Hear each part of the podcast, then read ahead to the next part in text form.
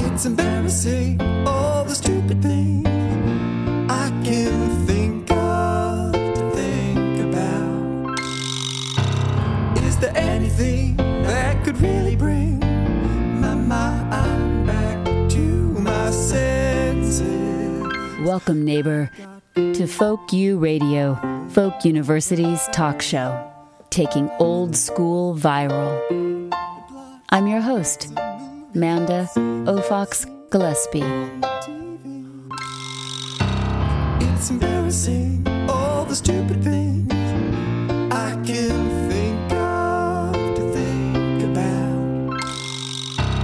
Is there anything that could really bring my mind back to my senses? Folk University is an experiment in neighborliness, in slow learning, in using our interests, our skills, and information as a way of connecting, growing, and helping to create the world we hope to inhabit together. Today is another in our What is Essential series, where we ask, What must we know? Practice and study to prepare ourselves for living in the world we now inhabit and the world we expect to come to inhabit. Together, Folk University and you are creating the syllabus of the future. Today's topic is the second in a series on money, and we will be learning more about the money mindset, how to make money, how to leverage what you already have, and answer all those difficult questions about getting in and out of a mortgage and a home. Where are you listening from today? Who are the people that have walked and cared for the land and water where you live, work, and play? Cortes Community Radio sits on the ancestral and territorial lands of the Klahoose, Tla'amin, and Homalco peoples. I'd like to thank this land, these people who have walked this land through time, and all those that continue to love and work to honor this place we call home. So I'm really especially honored today to introduce Hong Lu. Hong Lu, who educates families on how to be mortgage free in under 10 years, regardless of education, financial situation, and age. Although, once again, perhaps Folk University is really the ultimate education. Uh, she specializes in real estate investing, including leads and offers an online real estate teaching platform. And she was a she must know something because she was able to retire from engineering in her early 40s to travel full time with her son. So we are going to pick her brain and hopefully learn all sorts of practical skills um, for ourselves so that we can all be a little bit more financially independent. Welcome. Thank you. I am so happy to be here. And well, I'm really excited to have you here, and I I want to start. Um, with a little bit more about you. Okay. Your story, your credentials are really exciting. And I feel like, of course, we're all going to listen to you. But I want to know a little bit more about whether your story is just the story of someone who was born with money and resources and then was able to kind of do well by them or is your story one that gives you know a little bit different than that I hope my story does give a lot of inspiration because I did not come from a family of money. My parents came to Canada with five kids. So I am an from an immigrant family and we came with nothing. Absolutely nothing. I could count on one hand when I was growing up all the gifts that I got for the entire year on one hand. So we had very little, if anything. We had ourselves, and that was it. And growing up, I was always told, Hong, you have to put yourself through school. We don't have enough money to pay for five kids to go to university, and you have to go to university. so, I, you know, I was told very young that I had to find my own way. And so one of the things that I did when I was 16 was I found a way to put myself through university without knowing how I was going to do that. So I'm hoping that my story will really inspire individual individuals out there who don't have a lot of money to really look at what they do have and find another way to make it become wealthy if they want to be.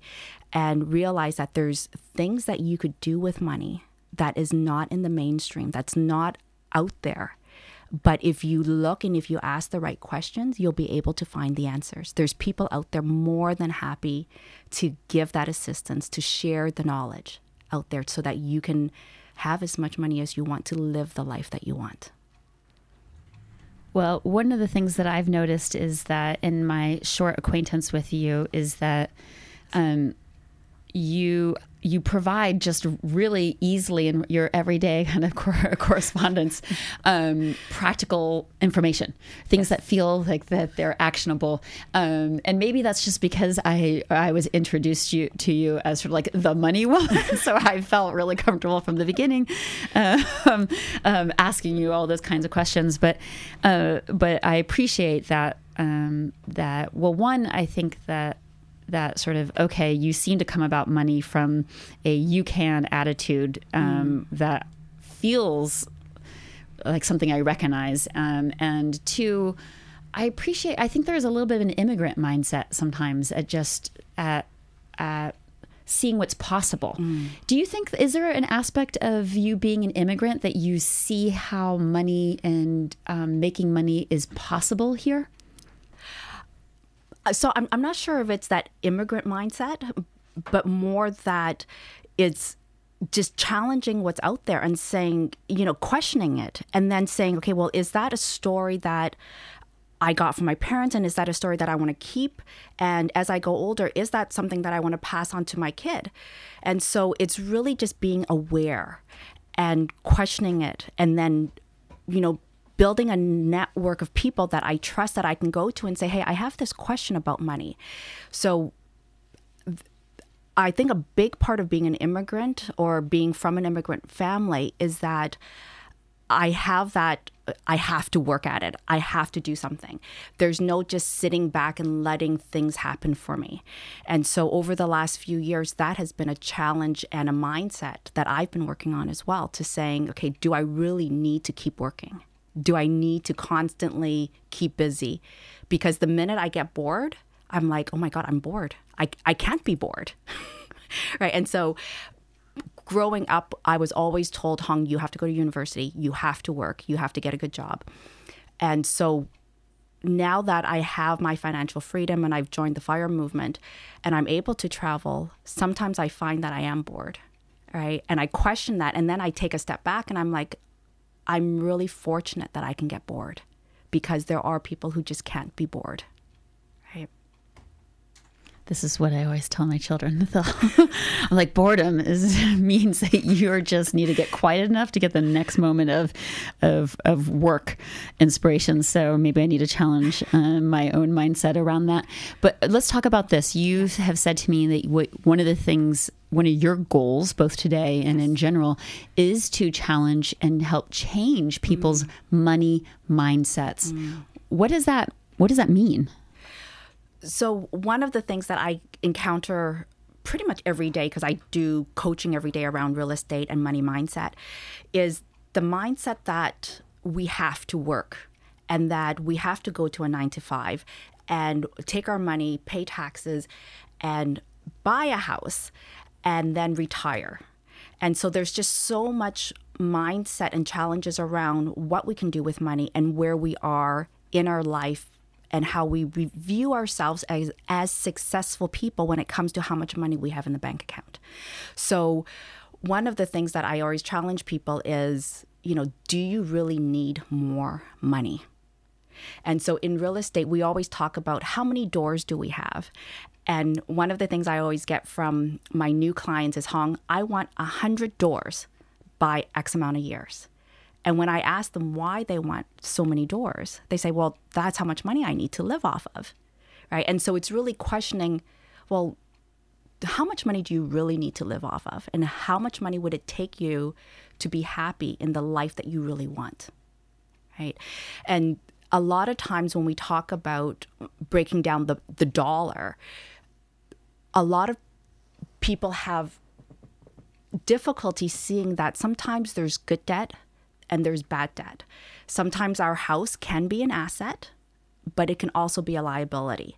So there's so many different ways at looking at something that really, if you ask the question and then be open to the influx of potential information that can come in, you can really, you know, make a decision that's right for you and your family as to what type of lifestyle you want when it comes to the money aspect of things. So I'm going to ask you um, what is probably a mindset, um, a child, an unexamined mindset.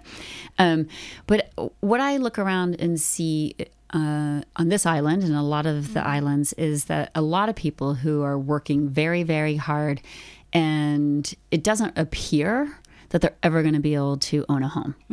Um, and I like, and I think there's this sort of idea that because they're not in a home and that they will never be financially free. Um, is that true or is that a mindset that actually needs to be challenged? Yeah, so it's definitely a mindset that needs to be challenged because real estate, although many people have become wealthy through real estate, that is not the only way to make wealth, right? So, real estate is definitely one avenue. The biggest component of real estate that allows individuals to become wealthy is the aspect of leveraging right? It's leveraging the bank's money, it's leveraging somebody else's money.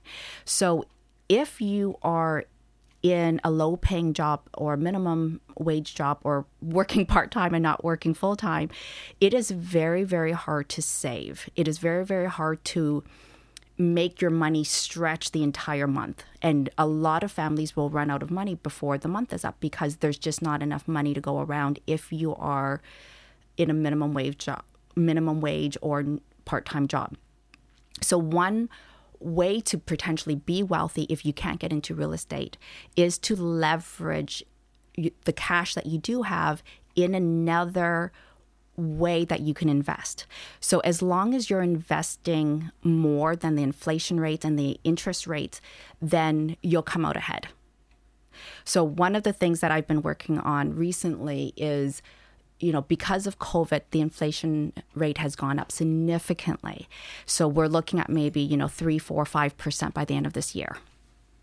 Right, which is really high. And then if you've got a mortgage and your mortgage rate is two percent, right, that automatically takes you to six percent, seven percent. So if your investments are not making more than seven percent, you're basically just breaking even for that course of the year right? So, one of the things to keep in mind is that real estate is just one way of getting wealthy.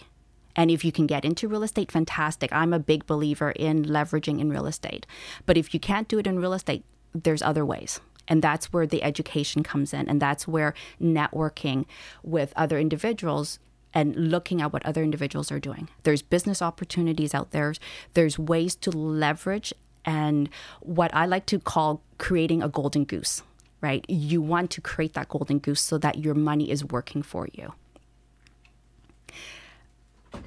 I I I have so many questions about that. Should we go uh, like should we go deeper into that, or should we go and talk a little bit more about some of these other mindset challenges, um, and then go back to this? What do you think? So the golden goose is definitely a topic that um, I, I love to talk about because it really encourages you to take take a step back and just let your money work for you.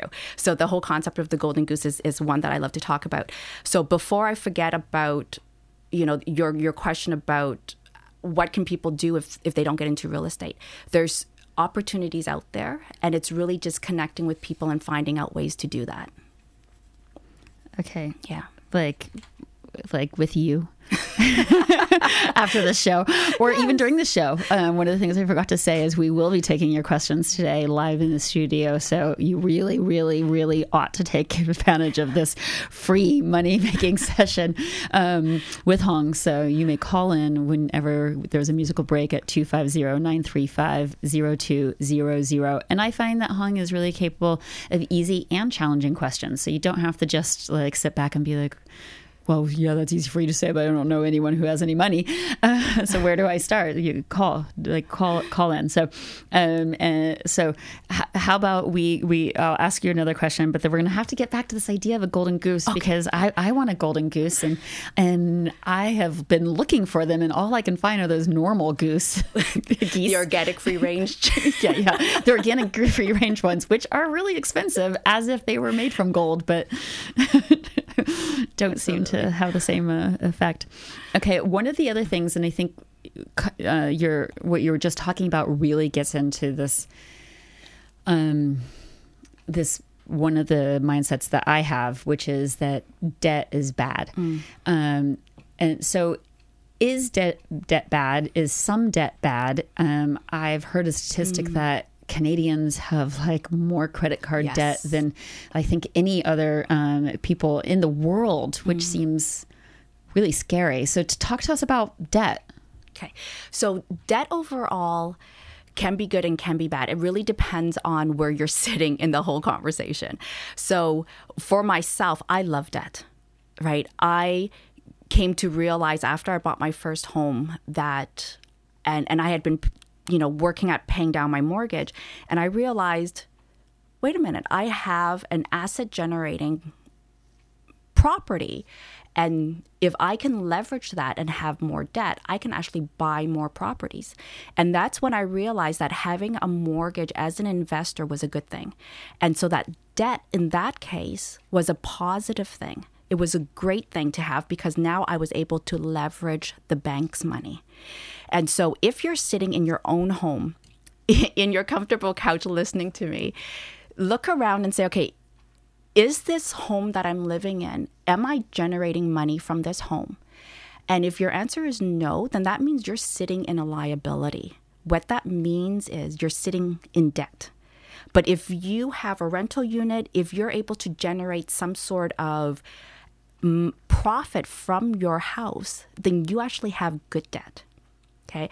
Now, not all is lost. If your answer is no, Hong, I'm sitting here and I'm paying my monthly payments on my mortgage and I'm not generating an income, it's not the end of the world because there is actually a way that you can turn that around and actually make your house into a tax deductible good debt. Okay. So, one of the things that I teach families is how to be mortgage free in 10 years. And one of the things that I teach them is how to use the Smith's maneuver. And the Smith's maneuver, I love this. I came across this when I got my first home, and I was doing it even before I knew that there was a name to it. And for those of you who are in BC, you'll love this concept because the gentleman who created the Smith's maneuver is from BC. So he's local for you guys. and he basically came up he found a loophole. It wasn't he created it. He found a loophole in our tax system that allows us to use our primary home as a way to write off our taxes in our taxes the interest that we pay on our primary property to leverage for an investment which is fantastic. So once I realized this, I, w- I started leveraging my first home which I was living in as, pri- as part of my primary residence, and I was leveraging my first home, making investments, writing off the interest on my line of credit, my HELOC. And then whatever profit I was making from my investments, I was dumping that 100% right back into my primary residence. And from that, I was able to pay off my very first house in 10 years. And I was able to leverage my first home and buy a second, buy a third, buy a fourth, and fifth, and sixth. Okay, I'm going to need more details here. All right, so um, so you have a house, and you, I did you like you got your first house when you were university age, right? I was, yes. I was in second year university, and I brought my first triplex.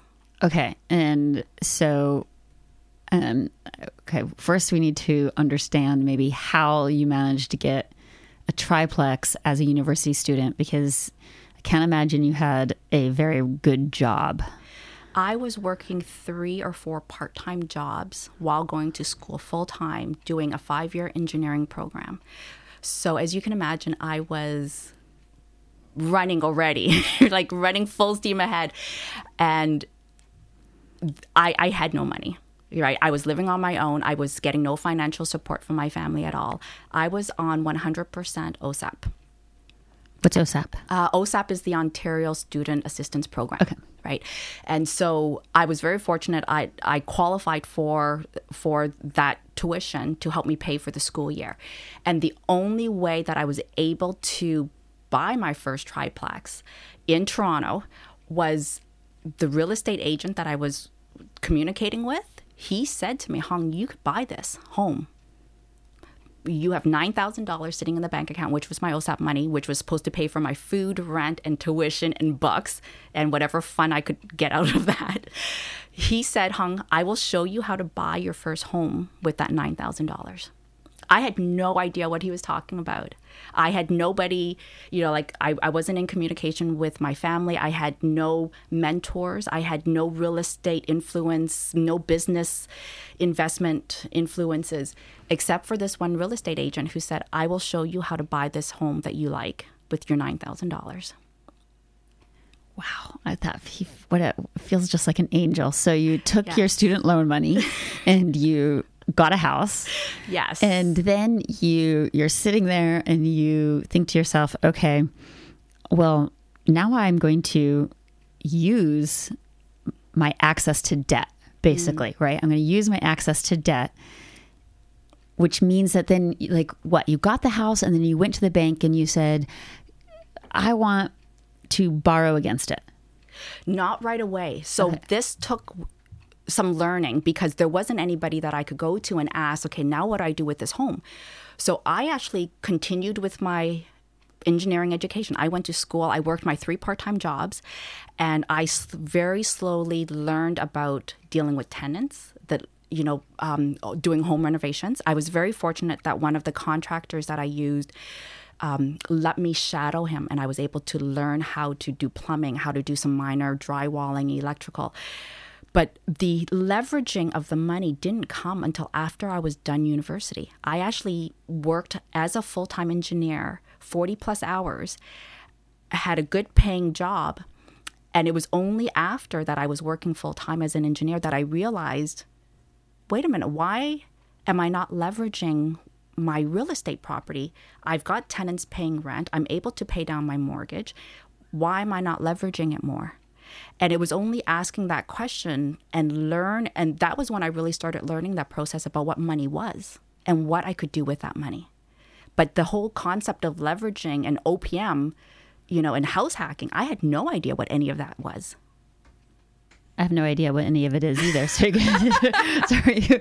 So, Love it. OPM, house hacking. I mean, Yes. just the idea of house hacking, it sounds really good. So, okay, you're sitting there, Hmm. you're thinking to your, like, all of a sudden you're getting wiser and wiser. Yes. Um, but we don't want to have to get as wise as you got. We want you just to tell us.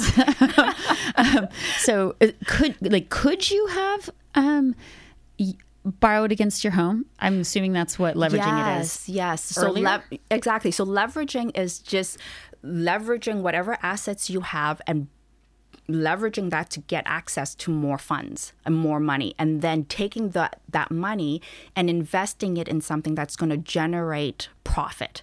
So now if you take your assets and leverage that and then you take that money and you go buy a car or go buy a TV or you know take a luxury trip then you're not leveraging it. You're actually going into more of the bad debt.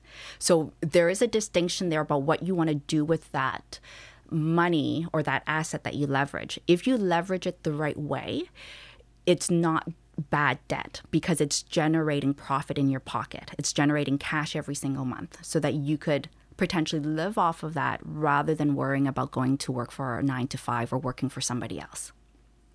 Right. So the concept of house hacking, it's so if if you're in the real estate uh, space, that house hacking is a common term, and a lot of young people will start off house hacking. And what that is, is where you buy a home, you live in one room or one section of the house, and you rent out the other section or the other parts of the house to somebody else. They, they will pay rent, and that rent money will go towards helping you pay down the mortgage or pay for some of the maintenance fees. And so the more house hacking you can do, and if you leverage that money coming in from from the renters, you can potentially pay off your mortgage faster or make other investments that make sense for you. And so that's really what house hacking is. So now, over the years, what I've seen with families who have um, land, they can house hack in other ways. They can rent out their parking space. They can rent out yard space for somebody to park their RV or garden space, right? So, house hacking isn't just about the physical space within your home. You can actually get very creative now and do something outside of the home to help you house hack and potentially increase some of the potential money that you have coming in so that you could pay down your mortgage a lot faster. Okay, so I think I'm following you um, all along here. Okay. And then, so you're you're so the difference then between this good debt and bad debt is if you're borrowing against your house, for Mm-hmm. instance, is then what you do with the money that you've borrowed. Um, so I get all the things you ought not to do. Um, you know, like I can tons. I mean, you didn't even begin to mention all of them, but just think, you know, anything that sounds really fun, don't do that. Um, so, but then what do you do? I mean, do you put it in the stock market? I mean, I, I literally have no idea what you do. Mm-hmm. So, in terms of Okay, so I just want to back up and just touch on what you said about okay, well, do something with the money, and as long as it's not fun, it probably makes sense. Okay. so I want to challenge that because you could put that money into building a business for yourself that you love to do, that you're passionate about. And so I spend my days coaching families on how to be mortgage free and coaching them on how to leverage their money, coaching them on how to buy real, more real estate and growing their real estate portfolio. And I love doing that. I get so caught up in the conversations that we tend to run over our slotted times. And for me, that's fun right? And so I will take a portion of my passive income from my rental properties and I will put that into my business to grow my real estate coaching business. And you can do something fun like that that is considered an investment because you're growing your own business. Okay, you do know me because I do think work is fun. Particularly if it doesn't pay you, but I don't think she means that. So, So so now talking about okay, sh- should we put our money into stocks or put them into somewhere else? So as long as your risk tolerance allows you to make that investment and as long as you can sleep at night knowing that okay worst case scenario that money that you put into the stocks or the money that you put into whatever investment as long as you can sleep at night and as long as if that money was to go sour if your investment deal went wrong are you still able to make ends meet right? One of the biggest things that I always tell my clients is that if losing that chunk of investment money is going to put a hardship on you and your family, then leave that money in your bank account until you understand what you're doing. It's better to take that chunk of money and go and pay for a real estate course, take a stock trading course, take all the education that you need so that you feel comfortable making the decision about where you're going to put your money. So, one of the things that I find with individuals who are just starting out with making investments is that they don't have the understanding of money yet to be able to make a smart decision, right? And so a lot of times I, I get calls from uh, people who are like, Hong, you know what? I, I heard that this one stock, there's a really good tip on this one stock. I'm thinking about putting 10,000 in there, right? And so my takeaway is okay, well, look, you know what? Even if you made 15% on that stock, worst case scenario, if you lose that 10K, if, you lose that investment, are you going to be up at night worrying about that stock? Because if you are, take that money and just make sure you pay down all your debt first, your credit card debts. If you're carrying a balance on your credit card, that's easily 20% right there. Right? So if you paid off your credit card, you're automatically saving 20%. You've made 20% on your money. So which is a safer use of your money than putting it on a stock? right?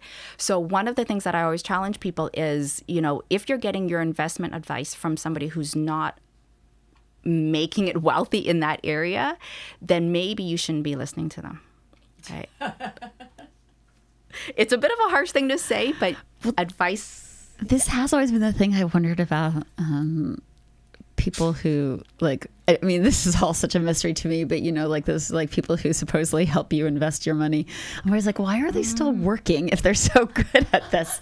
But maybe that's not fair because maybe they're like you because they just love it. Uh, um, okay, so um, I I realizing just how what a big mindset this is of mine. So so I hope these questions are annoying, but I I still come back to um like a great fear that comes up into me when as soon as I think about not paying off Yes. like my primary Yes. home. Yes. And so I, I feel like even though you've talked a little bit about this, like how how to balance or like mm-hmm. or go deeper into this idea. I, I get the idea of sort of leveraging it and doing mm-hmm. something good with it, but then that's competing with this like, oh my gosh, like it feels scary to have a big mortgage, mm. which is what I have. I have a big mortgage mm-hmm. on the home that I want to die in. Um, and you know, so I, and I look around at people on this island, and there's mm. definitely been neighbors that I've seen who, in order to retire, had to had to sell their homes that they love, um, and not just sell their homes and downsize. Because if you sell your home on this island, it means you're leaving. Um, so can, how can you like? I realize this is a mindset that I'm working out of fear here. What would you advise me? So I absolutely 100% believe in paying off the debt that you have on your primary home. 100%.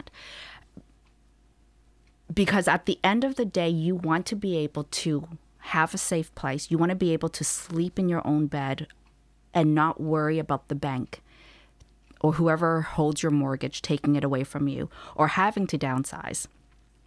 And so, one of the reasons why I teach that mortgage free program is to help families become mortgage free so that they will always have their primary home.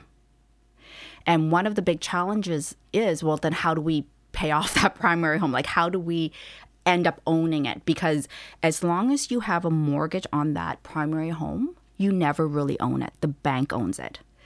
And if you take the entire 25 years to pay off that mortgage, you're actually buying a home and a half. So I'm going to say that a little bit slower, okay?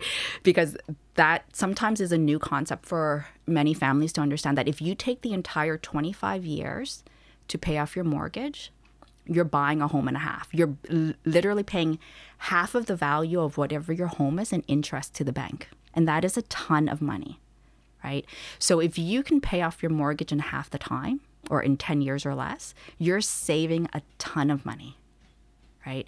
So one of the things that you can do that everybody who has a mortgage they're able to do is use what I call the GLAD method. And if you go into the bank and you ask your mortgage person, okay, tell me about this GLAD method, mm-hmm. they're going to look at you like you're nuts because it is not something that the banks teach and it's not something that's commonly out there. This is just a term that I came up with to help my clients understand how to be mortgage free.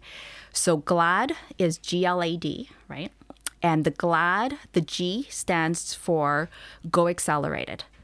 So the minute you take your monthly payment and you just go accelerated bi-weekly or weekly, you automatically knock two to three years off your mortgage. Automatically. It, it doesn't even matter what your mortgage is, what the interest rate, it, rate, rate is. The minute you go and you tell the bank, hey, you know what? I don't want just one payment coming out every month. I want it to go bi weekly accelerated or weekly accelerated, you automatically knock two or three years off your mortgage, which is a big thing. And you don't have to do anything for that, right? You don't have to pay extra to get that option to do that. The second part of the GLAD method is the L, and that is to go lump sum. So make a lump sum payment every year. And if you have a mortgage, you're allowed to do this once a year. And what this means is you you can just go into the bank and you can just say, "Hey, Mr. Teller or Ms. Teller, I have X amount of money saved up as, as a lump, as a chunk of money. I want to put this right against my mortgage.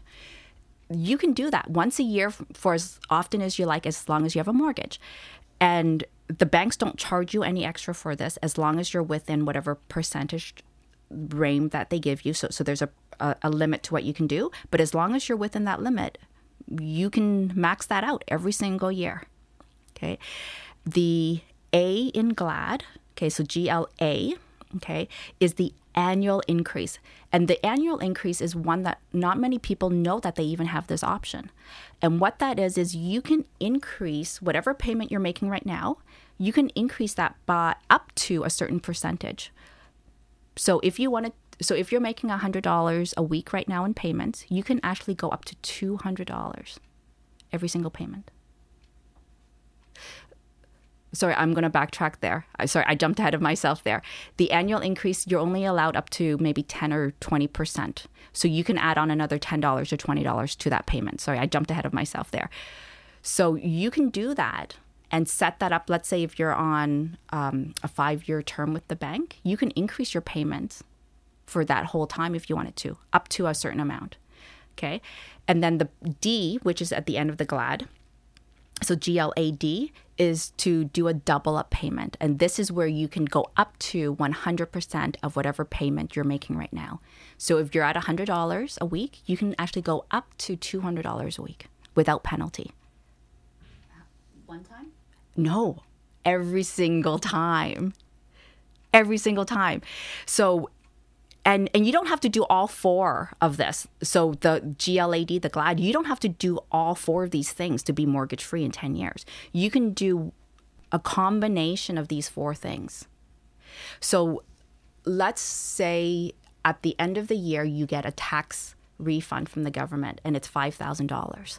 So you can actually take that $5,000 and put it as a lump sum payment against your mortgage and that will go right against your principal and there's no penalty for doing that right or you could say okay well i don't want to do it all at once so i'm going to spread it out and i might want to do a double up payment for three months and i'm just going to do $50 every single payment until that $5000 runs out and you could totally do that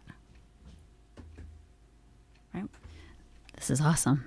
Okay, but it's all towards this idea that actually of paying off your off your Primary. primary Yes. home yes mortgage. Yes. So if you were to like, um, uh, you know, be in a car accident, you're fine.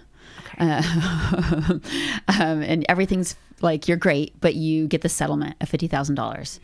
And um, would you like is the first thing that you would do um, if you just had one home be to pay off your mortgage, like put that towards your mortgage before you thought about right now where mm. you're in, you're like in a you know less than two percent interest rate because you locked in a while ago, or would you invest it in something that was going to give you ten percent return?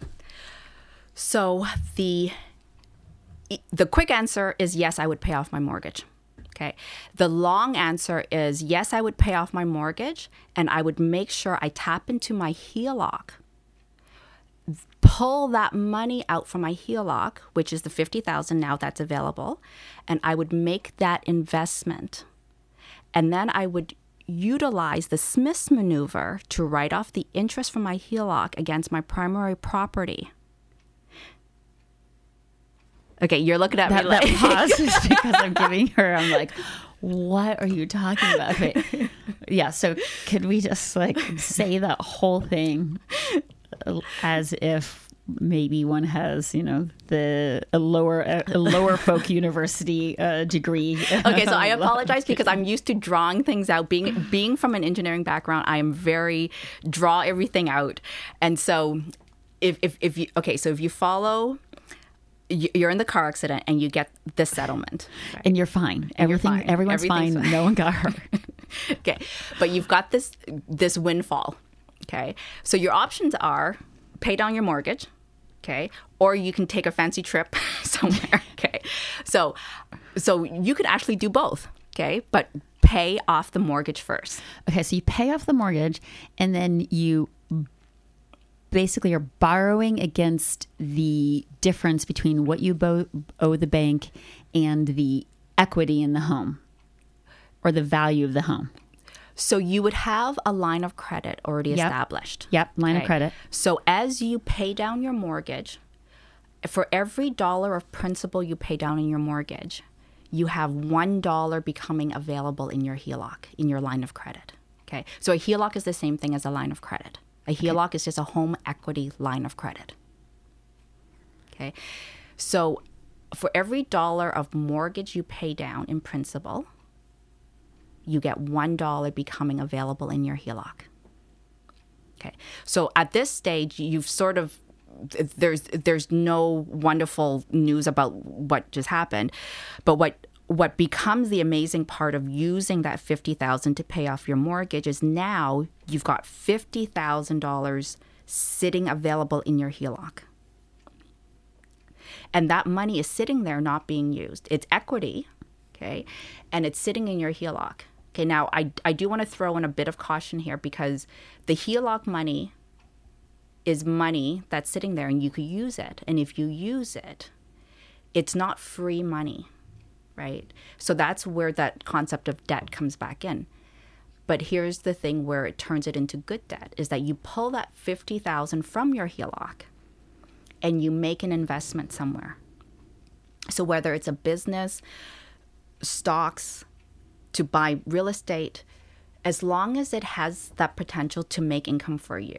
Okay. You want to pull that money out of your HELOC, knowing the risk, knowing what you're going to do with that money in the investment. Put that into the investment, and that investment will generate income for you.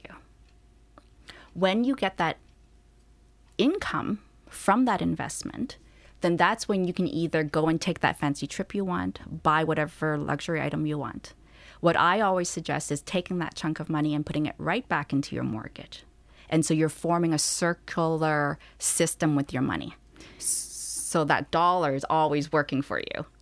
Okay, I th- I think I sort of understand, but the but when it's in this HELOC or in your line of credit, it's still um, like you still don't own your home to the amount of the whatever is sitting in there, right? I mean, uh, so I, I, is that right? Like, I mean, you're still have this debt that you own to the bank that is leveraged against your home. Yes. But the difference is that that debt is um, movable, that you're do able to do something with it, so it's in circulation. Yes. So one is that you you are moving it around and you're you are able to leverage it and do investments with it. But the reason why you want to do that is because now the interest that you pay on your HELOC is a tax deductible expense. Whereas the interest that you are paying on your mortgage is not. So if you are in the 30% tax bracket, you're actually saving 30% of that dollar because now you've got a taxable expense. Right? You you've got something a deductible that you can write against your own personal taxes. So then you leverage that money and make 10%. Right? So at the end of the day, you're potentially making 7 or 6% on your money you put that 6% right back against your mortgage. And that's one of the ways to pay off your primary property in under 10 years.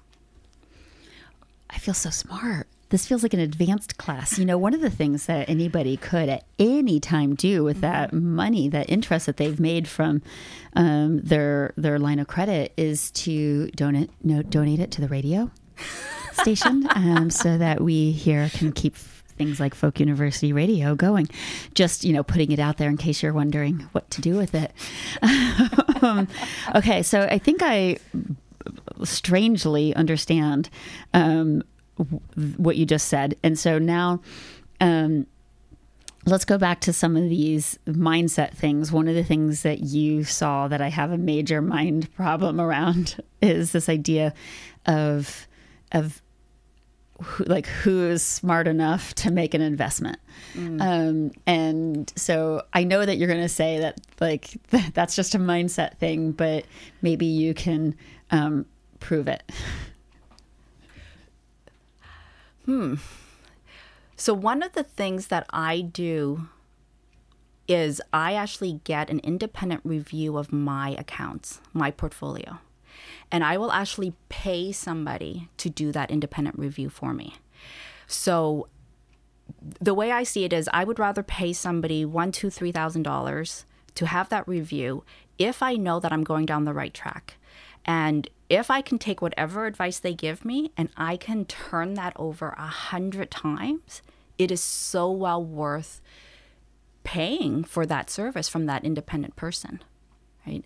So when I started out, you know, with the 10,000 and then that slowly grew, one of the things that I realized when I graduated from university was that and, and I got the letter from the government saying, or the bank saying, hey, congratulations, you owe us now $50,000 in OSAP money.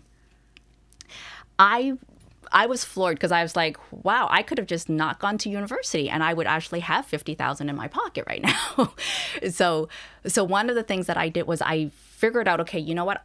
I don't want this student loan debt forever. So how do I f- pay it off? And I took the same concept of the GLAD method and I applied it to my student loan. And I was able to pay my student loan in under three years. And once I realized that I could do that, I was like, okay, well, how come I'm not getting this information from other people? Right. And I, I, at that point was working for an engineering firm and they had put me in touch with a financial company and they were setting me up where for every dollar I put in, the company would match a dollar. So I was getting a dollar for dollar on my investments from that company. And they put me in touch with a financial advisor, and the financial advisor did not teach me anything about how to pay off debt, how to grow my wealth. And when I realized that I could pay off my student loan in three years and buy, at that time, my second property, I realized, wait a minute, I might be smarter than some of these financial advisors out there. And maybe I should question the advice that I'm getting.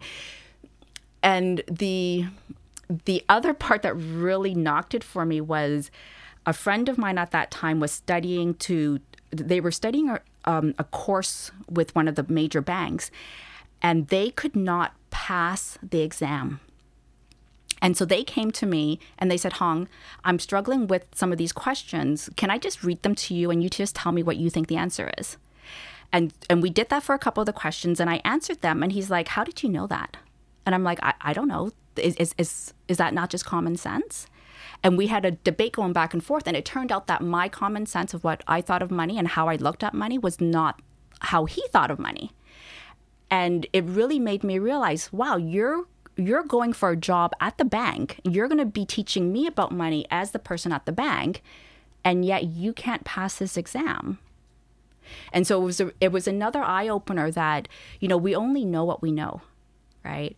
And we know what we're taught by our parents about money. We're taught from adults as we're growing up about money. But as the adult, it's up to us to take ownership of what we know and to decide okay, do we want to learn more about money? Do I want to learn some other concepts about how to use money and leverage it? Right. And if we just go based on what we learned from our parents about money, you know, our parents only learned what they know about money from their parents. Right. And so there's so much more knowledge out there about money. Right. And I'm constantly still learning about all the ways that I could utilize my money so that I've got more golden gooses in the eggs or the nest. So I think we have to go deeper into this okay. understanding of what the golden goose is. Okay. Okay. So the golden goose is think of the goose that just lays the egg. And because it's a golden goose, it's going to give you a golden egg right? And you can take that golden egg and you can make a golden omelet and eat it, and that's the end of that, okay? Or you could take that golden egg and let it hatch. And I don't really know all the whole concept about how chickens and gooses come to be alive, but if you take that golden egg and you let it hatch into another golden goose, then you will perpetually always have golden eggs available to you, right? So when you relate that back to money, you want to find something that you can put your money in that's going to constantly generate you money without you doing anything with it. There's really minimum effort from your part, and that money is constantly growing. That money is making you more money. Right. So, another way to think about the concept of the golden goose is think of um, if, if you're a gardener, you want to think about the perennials that you plant. You plant them once and they always come back year after year. It doesn't matter what the seasons are, it will always come back. Or think of um, an apple tree, right? Every single year, you're going to get a new growth of apples of apples coming, right? So it's the same concept with money. If you can find that golden goose, that golden goose will always, as, as long as you don't kill the goose and don't eat all the eggs, that golden goose will always give you a nest egg. So now I'm like immediately thinking about what golden golden geese could be. Wow, this is I, am seeing the downside of this whole golden goose metaphor. Um, so uh, I know one of the things that you're going to say. uh, Well, I'm guessing um, could be a golden goose is um, rental properties, Yes. investment properties. Yes. So I, I want to know a little bit about getting into, um, you know, say you have a home that you're that you have a big mortgage on. say this is not me. It's not me. It's someone else, um, and you want to start with getting investment mm-hmm. properties. Talk. Can you talk to us about how you would go about doing that? How you did go about doing that, and then what the rules are. Are the rules the same with your investment property as they are with your primary mortgage? Oh, I see what you mean. So that is a loaded question that is not easy to answer in five or ten minutes. So, so, so the thing is, okay. So if you want to get your first golden goose, and you've only got the one primary residence, then one way of doing it is looking at whether or not you can add in an in-law suite, add in a basement suite. Uh, is there something like a garage that you can rent out? So, is there something that you can do with that property, f- with, with that physical property to start off with? The other option is to look at the equity that you have already built in your home and tap into that equity uh, through a HELOC. So you can go to your bank and say, hey, you know what? I've got this property. It's worth X amount of money and I only owe so much. I've got all this equity. Can I get a HELOC? You know, can I do something with that to be able to tap into that equity? So then once you're able to tap into that equity, then you can leverage that equity as your golden goose right? And there's so many options like the business the stocks buying another real estate property.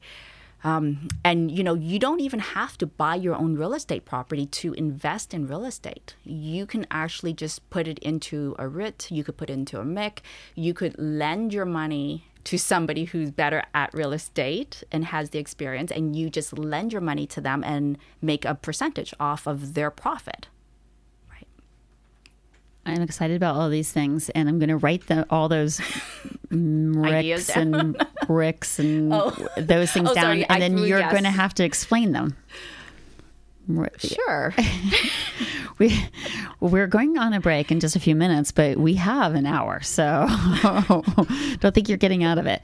Um, okay, so we can lend our money to someone else, or we can invest in a a r-e-i-t R E I T. yes or a MIC Okay. Okay. What do those mean? So it, the REIT is the Real Estate Investment Trust. So you're basically giving your money to a firm who will manage your money and they will buy real estate holdings as a group. Okay. Um, and then the MIC is a mortgage firm. So you would put your money in with this MIC firm and they will invest it for you in other real estate properties by holding the mortgage. So now, by doing this, you are not being a landlord. You don't have to worry about maintenance. You don't have to worry about, you know, physically owning a property. You're basically putting your money out there and letting somebody else manage the money for you and leveraging it that way. So you're like, it's like having a whole bunch of partners Yes. um, that you don't know. I would always recommend that you vet them and you make sure you meet the main stakeholders of these firms and understand who they are, what they believe in. Make sure you are comfortable and trust them before you give any money out to them. The other thing that I would always recommend is understand what the risks are with lending your money or putting your money into these types of investment opportunities. And also find out what their fees are. A lot of times, these fees are not hidden. They're, they'll actually be very upfront about what the fees are, but those fees will take away, eat away at your profit, at your potential uh, earnings, because these firms are taking a, a cut of what you're making. Right. So there's lots of opportunities out there in terms of finding that golden goose. And all of us has have a different risk tolerance. And so what my golden goose might not be what your golden goose is. Hmm.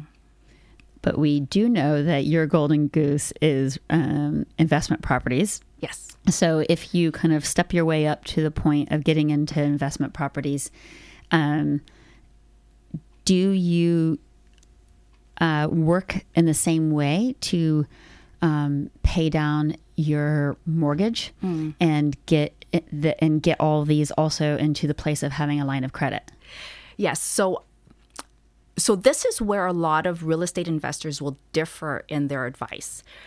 So uh, so half of us who are real estate investors believe that because it's an investment property, we want to leverage that debt to the max all the time.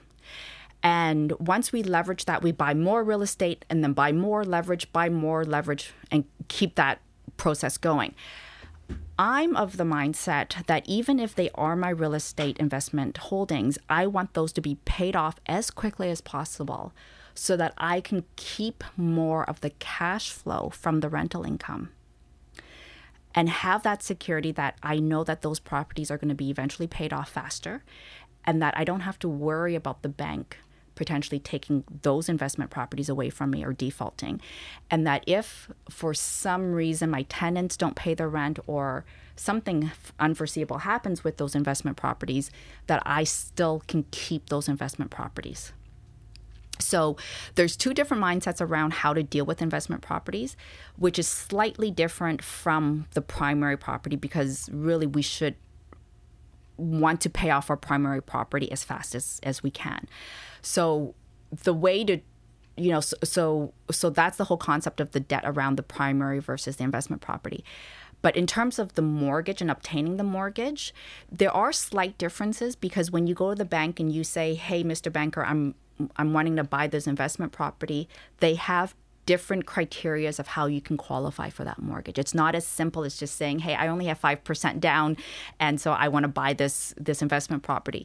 They look at different restrictions and requirements that the government set up, the banks have set up to monitor how you buy your investment properties. And then there's, you know, different down payment requirements and so forth like that. Okay. Well, this is a good time to have a moment for to drink a little sip of water. Um, and we are momentarily going to go to some music. We have all local music by our uh, local um, amazing Canadian Cortes Island based uh, band called the Wakeneers. So uh, you're going to get to enjoy some of that. And what I really want is you to call in here to CKTZ 89.5 FM, Cortes Community Radio, and the Folk Radio Show, and ask your money questions. Let's let's get a little smarter together. Um, I'm learning a lot, and I hope you are too. And you can really use this uh, to learn as much as you want. So when you call in to 250 935 zero zero. You do not go on the air. You just get directly to talk to Hong or myself, and then we will answer your question on the air. So this is a really low, uh, low risk, low, low fear way to to get your questions answered. So I do hope you'll take this opportunity to to call in and um, and ask your your questions, simple or advanced or um, challenging or easy um, to Hong. So I'd love to hear from you. Here at the radio station 250 935 0200 on Cortes Community Radio.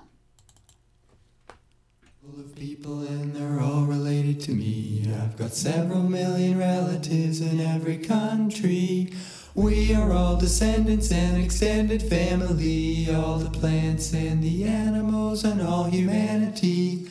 I'm a brother to the birds and a cousin to the trees. I'm an uncle to the oceans and the fishes in the seas. Since we're all related, I've got no enemies, from the greedy politicians to the sea anemones. Every piece of this world is a part of the whole. Everything that I see is connected to me. What I give you is a gift to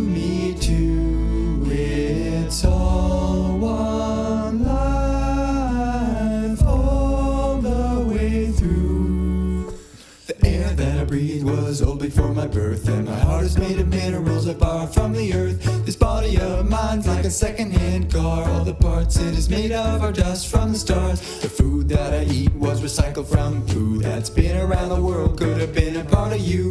Within what is in and what is outside my skin, there's no place where I just stand and outer space just begins. Every piece of this world is a part of the whole. Everything that I see is connected to me.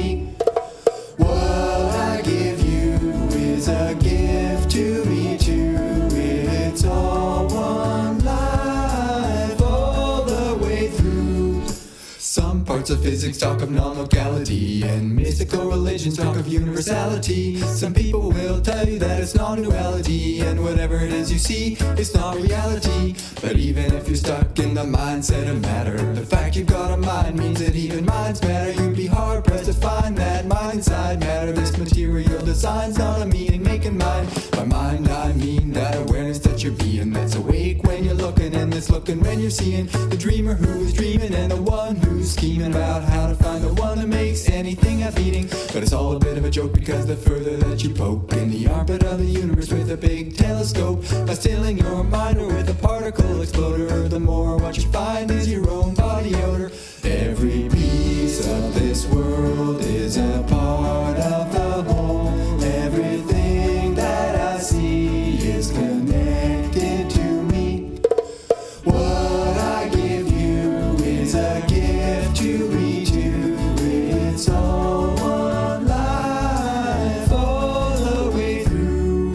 Every cell in this body is its own organism. It could have its own beliefs or even cellular religion. But from way out here with the whole body vision, I can see that each cell is a part of the mission.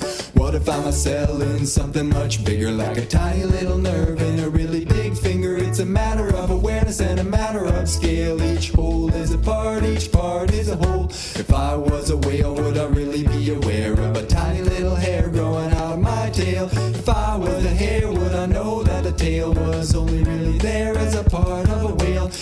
start to see what is bigger than me, that I am part of life and life is part of me, then all that I see I can look on gratefully and I can do my part and live in harmony.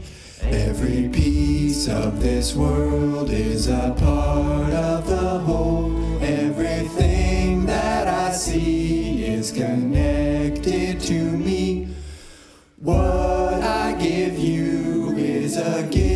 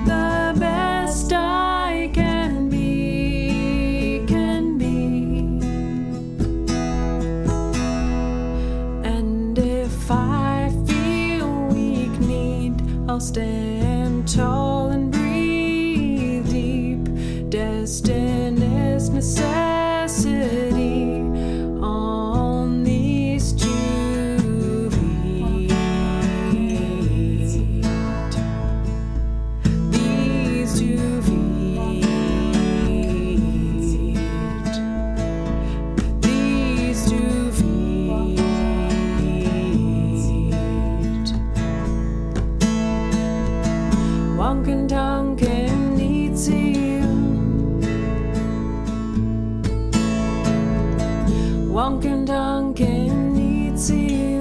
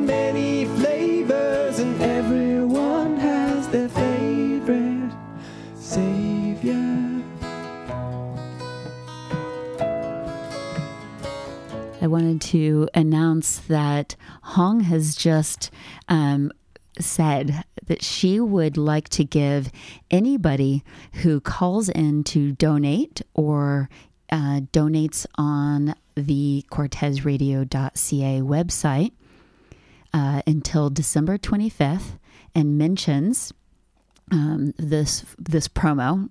Um, she'll give, and you if you donate fifty dollars or more, she'll give you a two hundred and fifty dollar value free consult with her. You can do this from anywhere you are because she can do them over Zoom. So this doesn't mean that you have to be uh, here um, or on one of the little islands.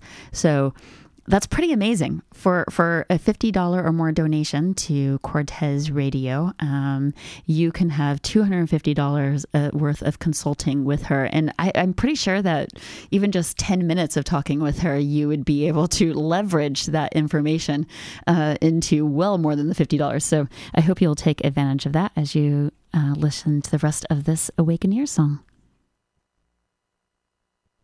Oh,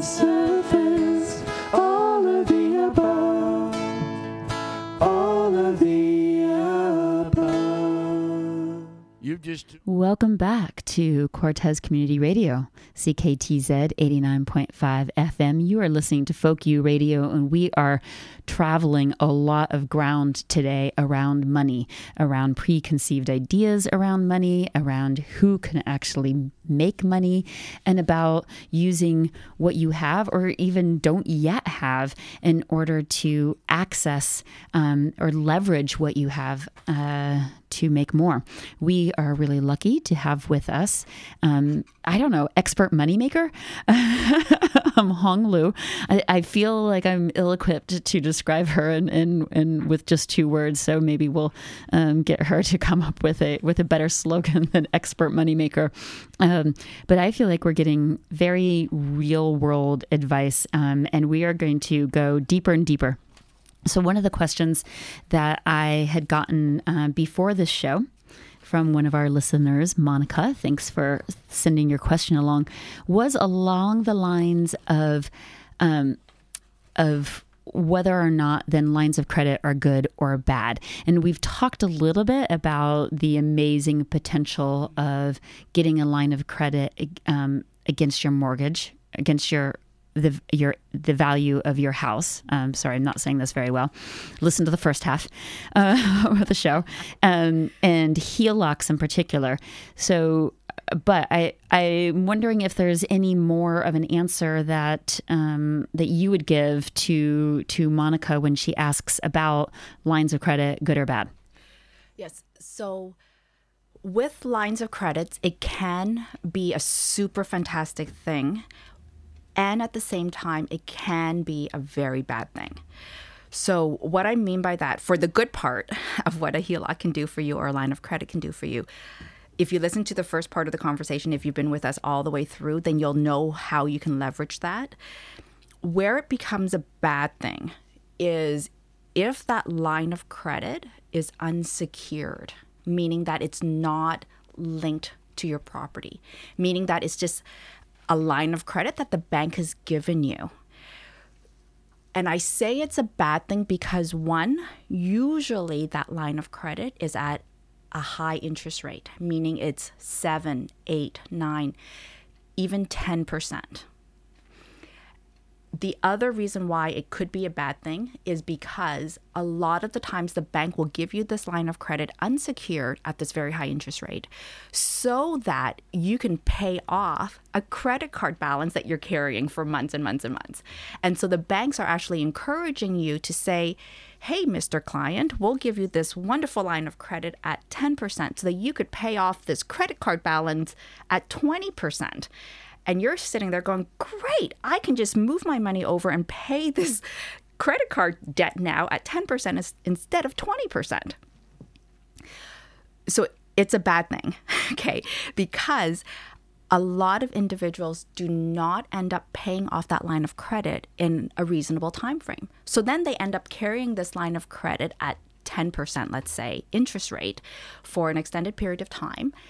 And then at the same time, they take their new zero balance credit card and they start racking it up again.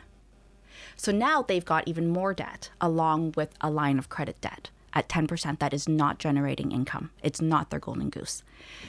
So now the way that you can turn your your line of credit into a good thing is when you can leverage it at a low low interest rate. So what you know if it's prime plus 1, you leverage that into making it an investment that will allow you to make passive income, allow you to have a golden goose, allow you to make extra cash flow.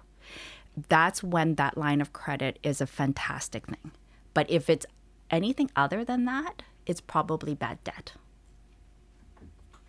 Okay, that's really clear. Thank you. Uh, really clear. And um, I, I feel like this also lends itself to this next question, which is I'm hearing in my own life people talking about um, because the interest rates are really low right now two things. One let's refinance Um, so I want to know, it, like, do you refinance? Because there are penalties with refinancing um, when the interest rates are really low, like they are right now, um, and they're probably going to go up. So, so one, do you refinance? And then the other thing that I hear people saying um, in my life is because the interest rates are really low, that there's no reason to buy down their mortgage. Will you uh, tell me what you would do in, with these things?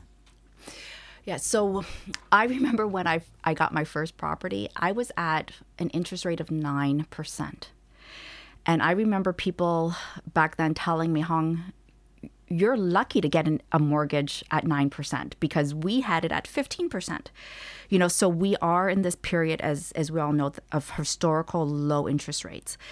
So I would still suggest and recommend that families pay off their primary residence as quickly as possible, regardless of the low, low, low interest rate. Partly because your primary home can be taken away from you if you stop making your mortgage payments. Okay. So if you lose a job, if you come into some hard times, the bank is only going to be so forgiving until some point they decide to take your home away. So the only way to mitigate that is to have a mortgage free home. Okay, so regardless of the low, low interest rate, I would still recommend paying it off as fast as you can and ut- utilizing the glide method to do it under 10 years.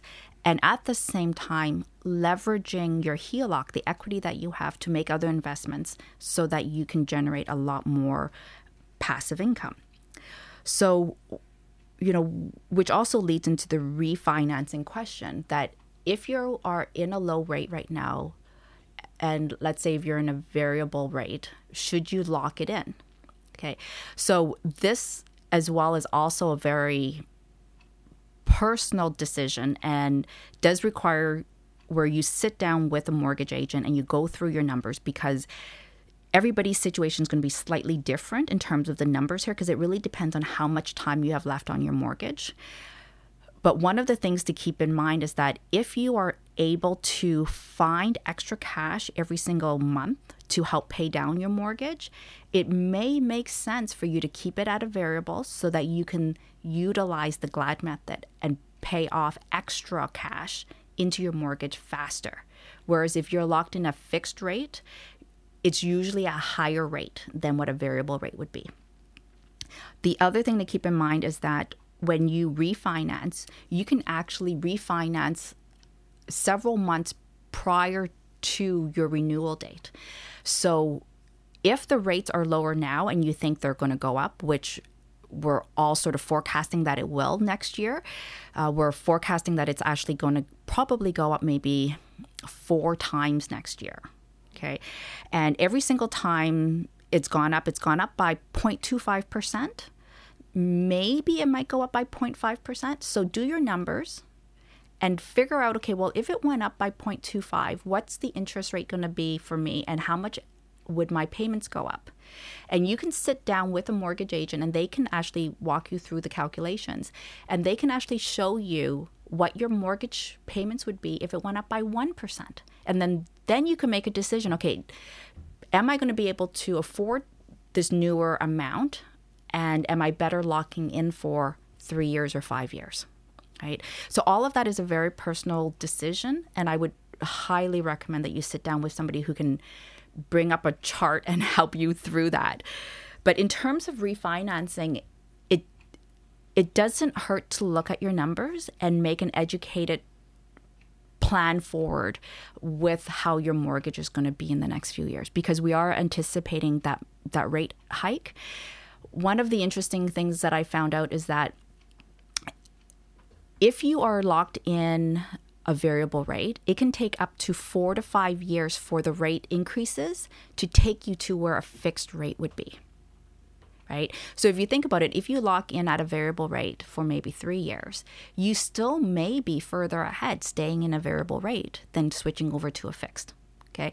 But this is where sitting down with somebody you trust at the bank or a mortgage agent and running through the numbers. Now, keep in mind that if you refinance before your term is up, there may be a hefty penalty that you have to pay. Okay. So also inquire about is there are they able to waive the penalties? Are they able to do something if there is a penalty for you so that you're not incurring several thousands of dollars potentially in a penalty to switch over? Okay. Um, okay, so this, I'd like to talk a little bit more about um, interest rates increasing. I might have like an unrealistic fear about it. I mean, one in in the U.S. where I come from and where I, you know, bought my first houses, and ex- houses that sounds really fancy, but like where I bought a house once for with my partner for sixty five thousand dollars, and it was a duplex. Wow, th- like things have changed, but also that was the hood. Um, so, um, so there you would have mortgages and they would be for 25 years with mm-hmm. with a particular interest rate. And so it just sort of felt safe. Like you could kind of imagine mm-hmm. what your your whole future was going to be with that with that mortgage. And then here um, where you don't have that kind of long-term forecast. Mm-hmm. And then i also have an uncle who I mean, kind of like you were talking about with your time, but even before, I think it was the 80s where it was like massive, massive, and what reached like 19, 20% or something Yes, right. mortgage interest rates. And, um, I mean, lots and lots of people lost their homes. Can we, like, could we get there? What's, what's possible and in what amount of time with interest rates? Yeah. And how scared should we be? So, so you are correct. Back in the late 80s, early 90s, interest rates were super high in Canada across the board. So, how realistic is that to come back in the near future? I would say not very likely. Partly because the banks are not in the business of taking people's homes. They make their money by you making your mortgage payments, by you making that interest payment as part of your mortgage. And so if the rates shoot up to 6%, let's say, or even 10%, enough people would default on their mortgage, meaning that they're not going to pay because they just don't have enough money to pay it. The banks are going to inherit a list of homes that nobody is going to be able to afford and pay for a high mortgage. So the banks are then not going to make any money. So it is not in their interest to hike up the rates in a short period of time to above 5% in the double digits. It just doesn't make sense for them. Now, could this happen, you know, a long time down the road? Yeah, it could, right? We could see what we saw back in the late 80s, early 90s, but it will take us a very long time to get there. So, from some of the research that I've done on interest rates, the last time that we saw anything that went above a 1% interest rate was years and years ago, like in the 80s. So, if we're going to see an interest rate go up, it's going to be maybe 0.25, 0.5, at the most 1%. So they're actually forecasting that next year it would only maybe go up by 1% in the whole year. And potentially by 2023, maybe going up another percentage point at the most. So we're looking at maybe a 2% increase by the end of 2023. Slow, eh, a slow march up. yeah, a slow march up. So the advice there is to sit down and actually look at what that 0.25, what that 0.5% increase would be. If you are in a variable rate or if you need to renew in the next year, sit down and calculate what that difference would be. So that's one of the reasons why I always recommend that if you have the extra cash, if you're able to do it, pay down your primary residence, even if the interest rates are so, so low, because the interest rate is not in it's not in our control. Whereas what we do with our current income to pay down our primary residence is within our control. I feel so much like just ah, at ease when I'm speaking with you.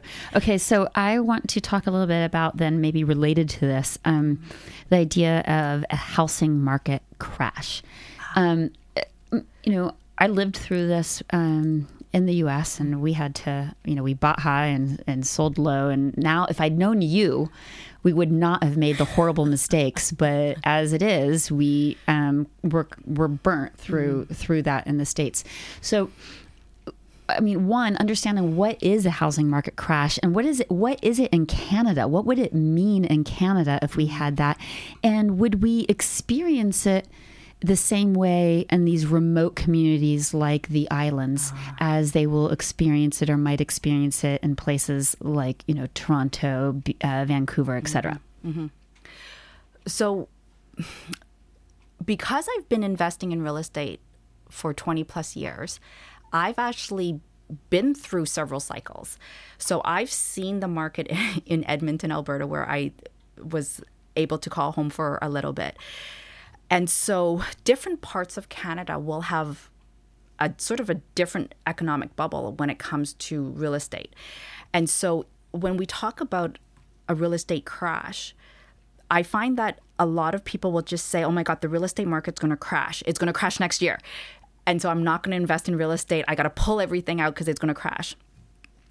So, one of the things I like to remind myself about this whole concept of a real estate crash is about 15 years ago, one of my friends said, Hong, I'm not going to buy real estate right now because the market's going to crash in Toronto. That was 15 years ago. To this day, he still has not bought a home. Okay. So since 15 years ago, I've grown my portfolio several times over and bought real estate. And so if you are in real estate and if you're in it long term, and if you are aware of the risk and mitigate the risk, you can survive. You can get through the crashes. Okay. So now there are some real estate investors that I know that lost a lot of money because they bought new builds or bought development land. So there's different strategies within real estate that when the market crashes, you could potentially really lose everything. Okay. But if you're in real estate long term and you can ride through the crash, ride through any of these bubbles, then you should do okay. So if you go on Google go on Google University and just Google housing trends, housing prices, housing market. You could do this for Toronto, Vancouver, you know, across the board. You can find graphs of what the housing market was like and see where the last big bust was, right? Where where the last crash happened. So in Toronto and in Vancouver, the last crash happened in the 80s in like in, in the early 90s late late 80s but you can also see that around 08 there was a bit of a lull right so we all have different sort of definitions of what a crash would be so so for me when a crash happens i'm I've sort of taken the steps to protect myself because I'm in real estate long term and I don't over leverage, meaning that I don't max out everything to the point where I would have to default on a home. So, as long as you take the mitigations, even if there's a crash, you'll see yourself through it. As long as you're able to make your mortgage payments, as long as your tenants are paying the rent, you will be able to make it through on any of these crashes. So, the reason why I mention about finding those graphs is that you'll see that the overall trend in real estate has been going up right? So there are years where there's no appreciation, the value of the houses don't go up, and potentially that might be five years, seven years, you know, maybe eight or nine years where there's no increase in the value, and we're seeing that in in p- parts of Alberta right now. But overall, you'll see that the trend goes up, and that's why people usually say, well, real estate is safe to invest in because of that trend. But what they overlook is that when there's these market corrections, where when there's these crashes, that the housing prices don't go up. And you could potentially buy a property and there's no appreciation. There's no growth in the market. And if you are stuck with a mortgage, you want to make sure that the tenants are paying rent because the rent is what's going to help pay for that mortgage. So, so in terms of what a crash is, I would say that just as an as an investor, you want to keep your head down and just make sure that you're making smart purchases with your real estate, regardless of where you are in the cycle. I, I feel like when you talk, I can start to understand that in a really more of a concrete way. Um, you know, I- I think one of the things that you had said to me at one point was, you know, like a house is this like almost like it's a it's its own bank. Mm. And if you've got someone else renting it and paying you know that towards that pot of of value that you will be able to get for it one day that it's pretty unusual that you can just you know all of a sudden at the end of 20 years have something that's worth $400,000 and even if that is just the same amount of value as it was when you got it 20 years before that doesn't have to be a bad thing it sounds like what you're saying Correct, if you are being conservative about it Yes. Yes. um, okay, so this gets me to what I think is an ongoing issue on Cortes, which is um, people, a lot of people I see who just don't have enough money to to get into the housing market. They don't,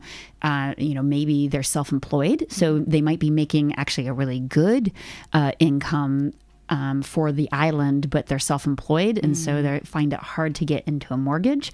Or maybe you know at this point on Cortes, a starter house is like a million dollars.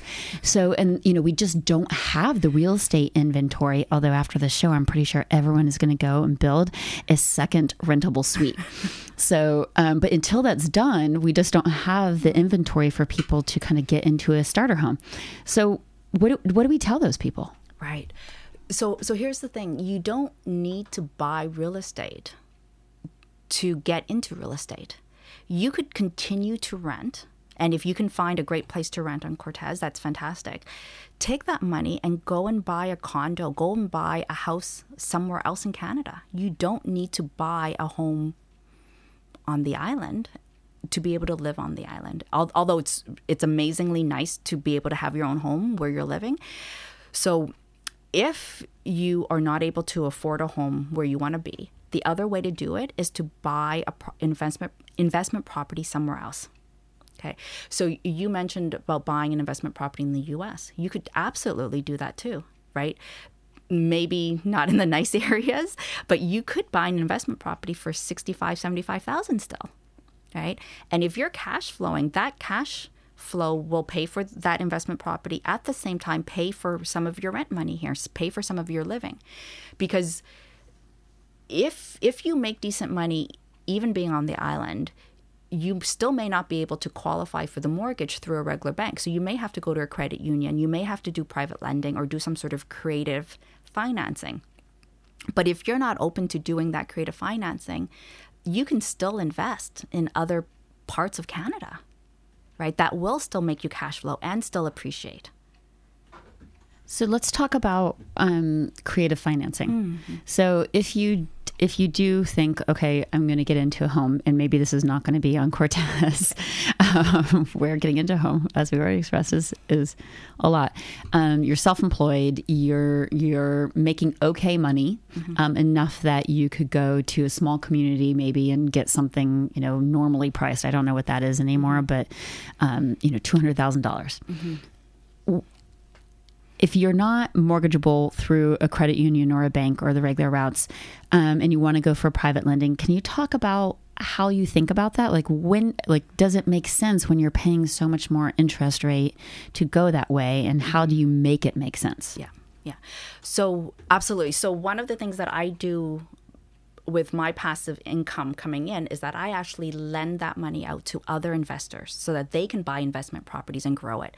And so because I'm lending my money out, I'm acting as the bank. And so I am able to say to them, "Hey, Mr. Investor, I'm going to lend you this money and you can go and make your 20 25% in real estate and they are more than happy to turn around and give me my 10% that i'm asking for let's say so if you're in that position where you're looking for somebody to act as the bank you don't need to look very far because there are people in your community who may be interested in lending you the money at whatever rate you can negotiate with them or they may be interested in letting you borrow their RRSP or TFSA for private lending as a mortgage.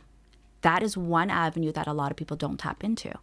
So let's just say I have a million dollars sitting in my RRSP and you come to me and you want to borrow that million. I can do that through my RSP. Okay, wait. So how like you how do you do that? You can just say to your bank, "I'm I'm investing this money in Manda." Yeah, absolutely. So the RSPs and TFSA mortgages is what they're called.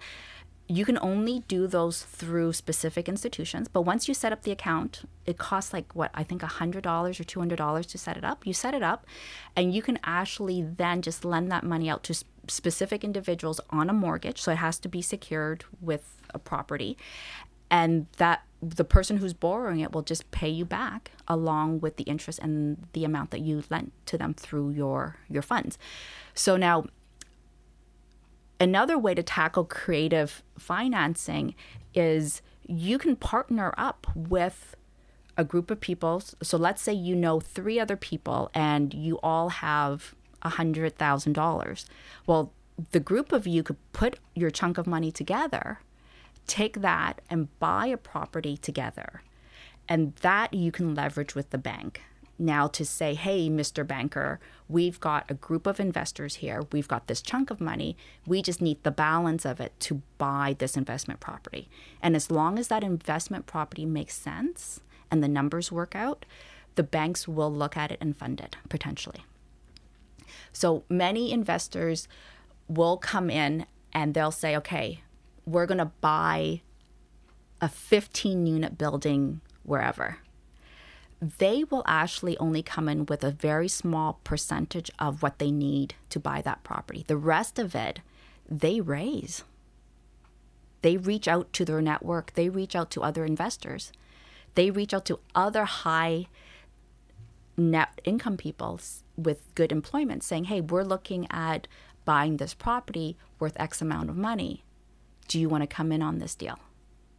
And that's another way to get that mortgage if you don't qualify for it on your own.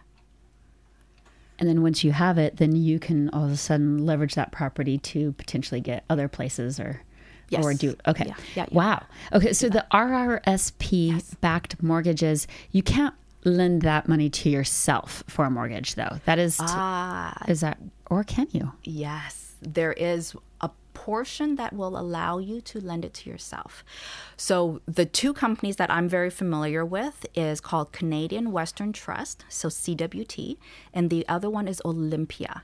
So they have their own website, so I would suggest that you log into their websites, explore around there, and what you're going to look for is called non arm's length mortgages, non NON, arm's length mortgages. Those are ones where you can take your own RRSP and fund yourself. Which is an amazing thing if you can figure out how to do that with this company. Okay. And to do that, you know, the cost of doing that, you could you basically now become your own bank. So yes, you can totally do that. Oh my gosh. Okay, well, this is amazing. I'm. Uh, we've had a lot of time together, and um, I want to end with some kind of basic money tips. Do you have any kind of like you know? Like okay, you you you fell asleep during the rest of the show. um, you're just waking up now. You know, a couple like fast takeaways that someone might be able to stay awake for. Okay, so let me share a joke before I get into the tips then, okay? Because I have a joke here. So my kid came up with this joke, which is which is quite funny that he actually came up with this because he's fairly young. He goes, "Mom, what does the bum say to the dollar?" And I'm like, "The bum, the dollar, what?" He goes, "What does the bum say to the dollar?" I'm like, "I don't know." He goes, "Do you have any change?" okay, so the the the tips or the takeaways that I would share with somebody is look at money in a different way. Question what stories you have around money and just be open to learning something new about money. If you do not have the amount of money you want, then figure out what amount you really want. And then every day, just do one thing to get closer to what it is that you really want when it comes to money one thing you could always say is okay well what can I do today? What can I do this month to get me closer to that goal of making X, whatever that may be? Okay. The other thing that I would say is, you know, regardless of your age, your education, and whatever financial situation you're in, you can make more money. Okay. If that's what you, really want. And there's people out there like myself who will show you how to do that and who will help you along the way. You don't need to be scared about making money. I, I feel like after just this short show with you, um, I I believe that. So um, imagine if you had her just to yourself, and you don't have to imagine it because Hong was inspired while she was here to let you know that if you were to donate fifty dollars or more by Christmas, by December twenty fifth, twenty twenty one, um, to to Cortes Radio at cortesradio.ca. You just go there and there's a big donate now button, or um, you can write a check, or you can, I don't know, see someone in the parking lot and give them money. Or if you can't figure all that out, you can email me at you at folku.ca. Make sure you say that you heard this promotion, and she is going to give you a $250 value consult for free in return for donating to keep this volunteer driven radio station and Folk Radio um, here and available for you. So that's pretty cool. Um, I also feel some personal pride because I feel like just just with Folk University, we all uh, have the capacity to really learn what we need to learn to become more resilient about lots of things, including um, including money and our money mindset.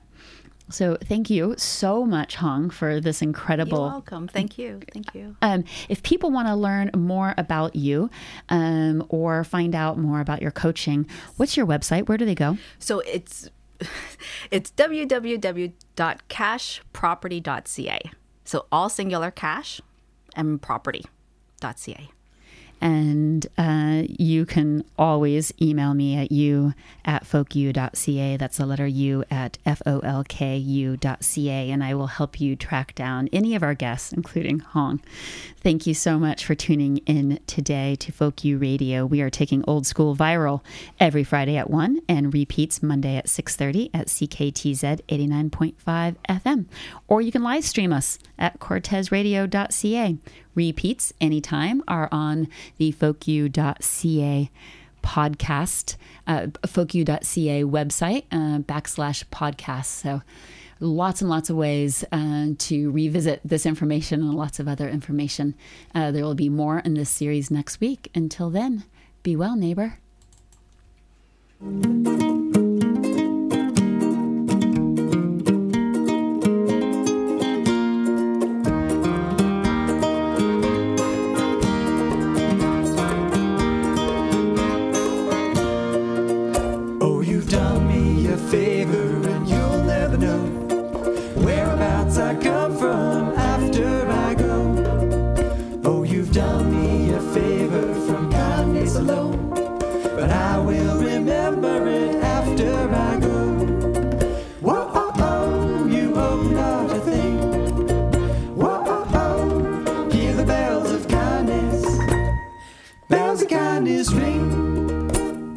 Showed to a stranger the love of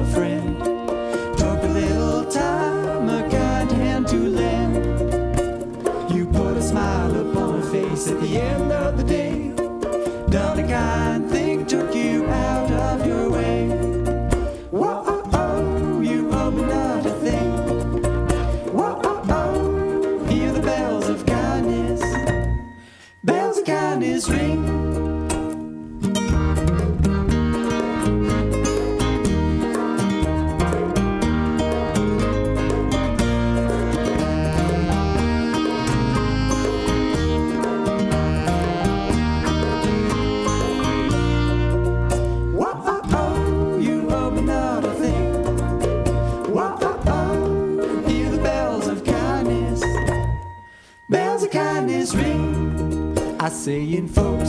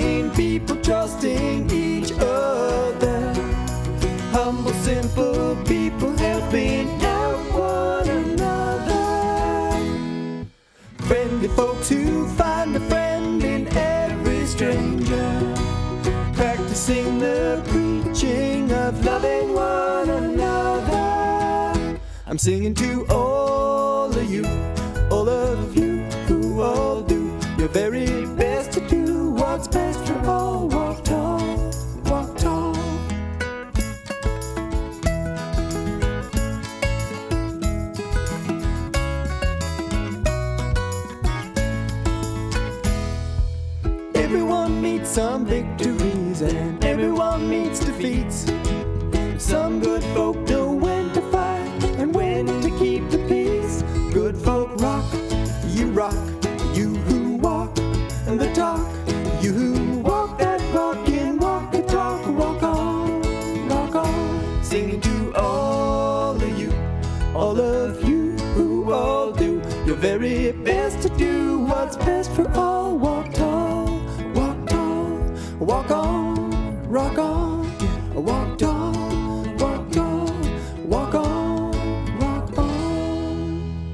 breath is a blessing.